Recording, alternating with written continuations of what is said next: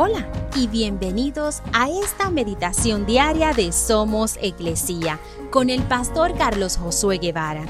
Mi nombre es Magali Méndez y queremos darte las gracias por permitirnos traer esta palabra de bendición a tu vida el día de hoy. Apocalipsis 21:5 dice, y el que estaba sentado en el trono dijo, miren, hago nuevas todas las cosas entonces me dijo, escribe esto, porque lo que te digo es verdadero y digno de confianza. ¿Puedes imaginar ese día cuando Dios haga todas las cosas nuevas, transformándonos en seres espirituales preparados para vivir una eternidad?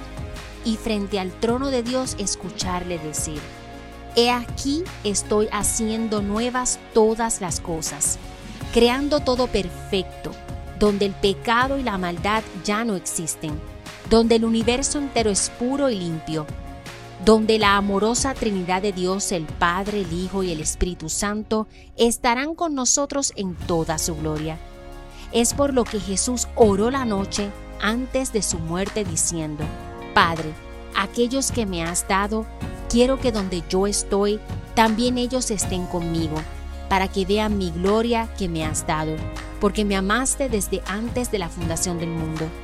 Qué hermosa imagen del futuro que nos espera. Mi oración es que tú y yo estemos allí con una alegría abrumadora.